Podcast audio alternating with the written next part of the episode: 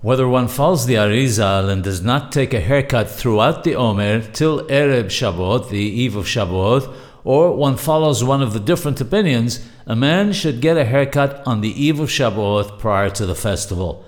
There's a special Leshem Yehud prayer which can be found in Sefer Leshon Hachamim, which is good to say before taking the haircut. It mentions, among other things, that one should have the intent to be fulfilling the two commandments of peoth of one's hair, one for the right side and one for the left. One should also have in mind the five maswot which are connected with the five corners of the beard. There's a portion that refers to using a razor. This obviously applies to the portions of the hair where it is permitted and not to where it's forbidden.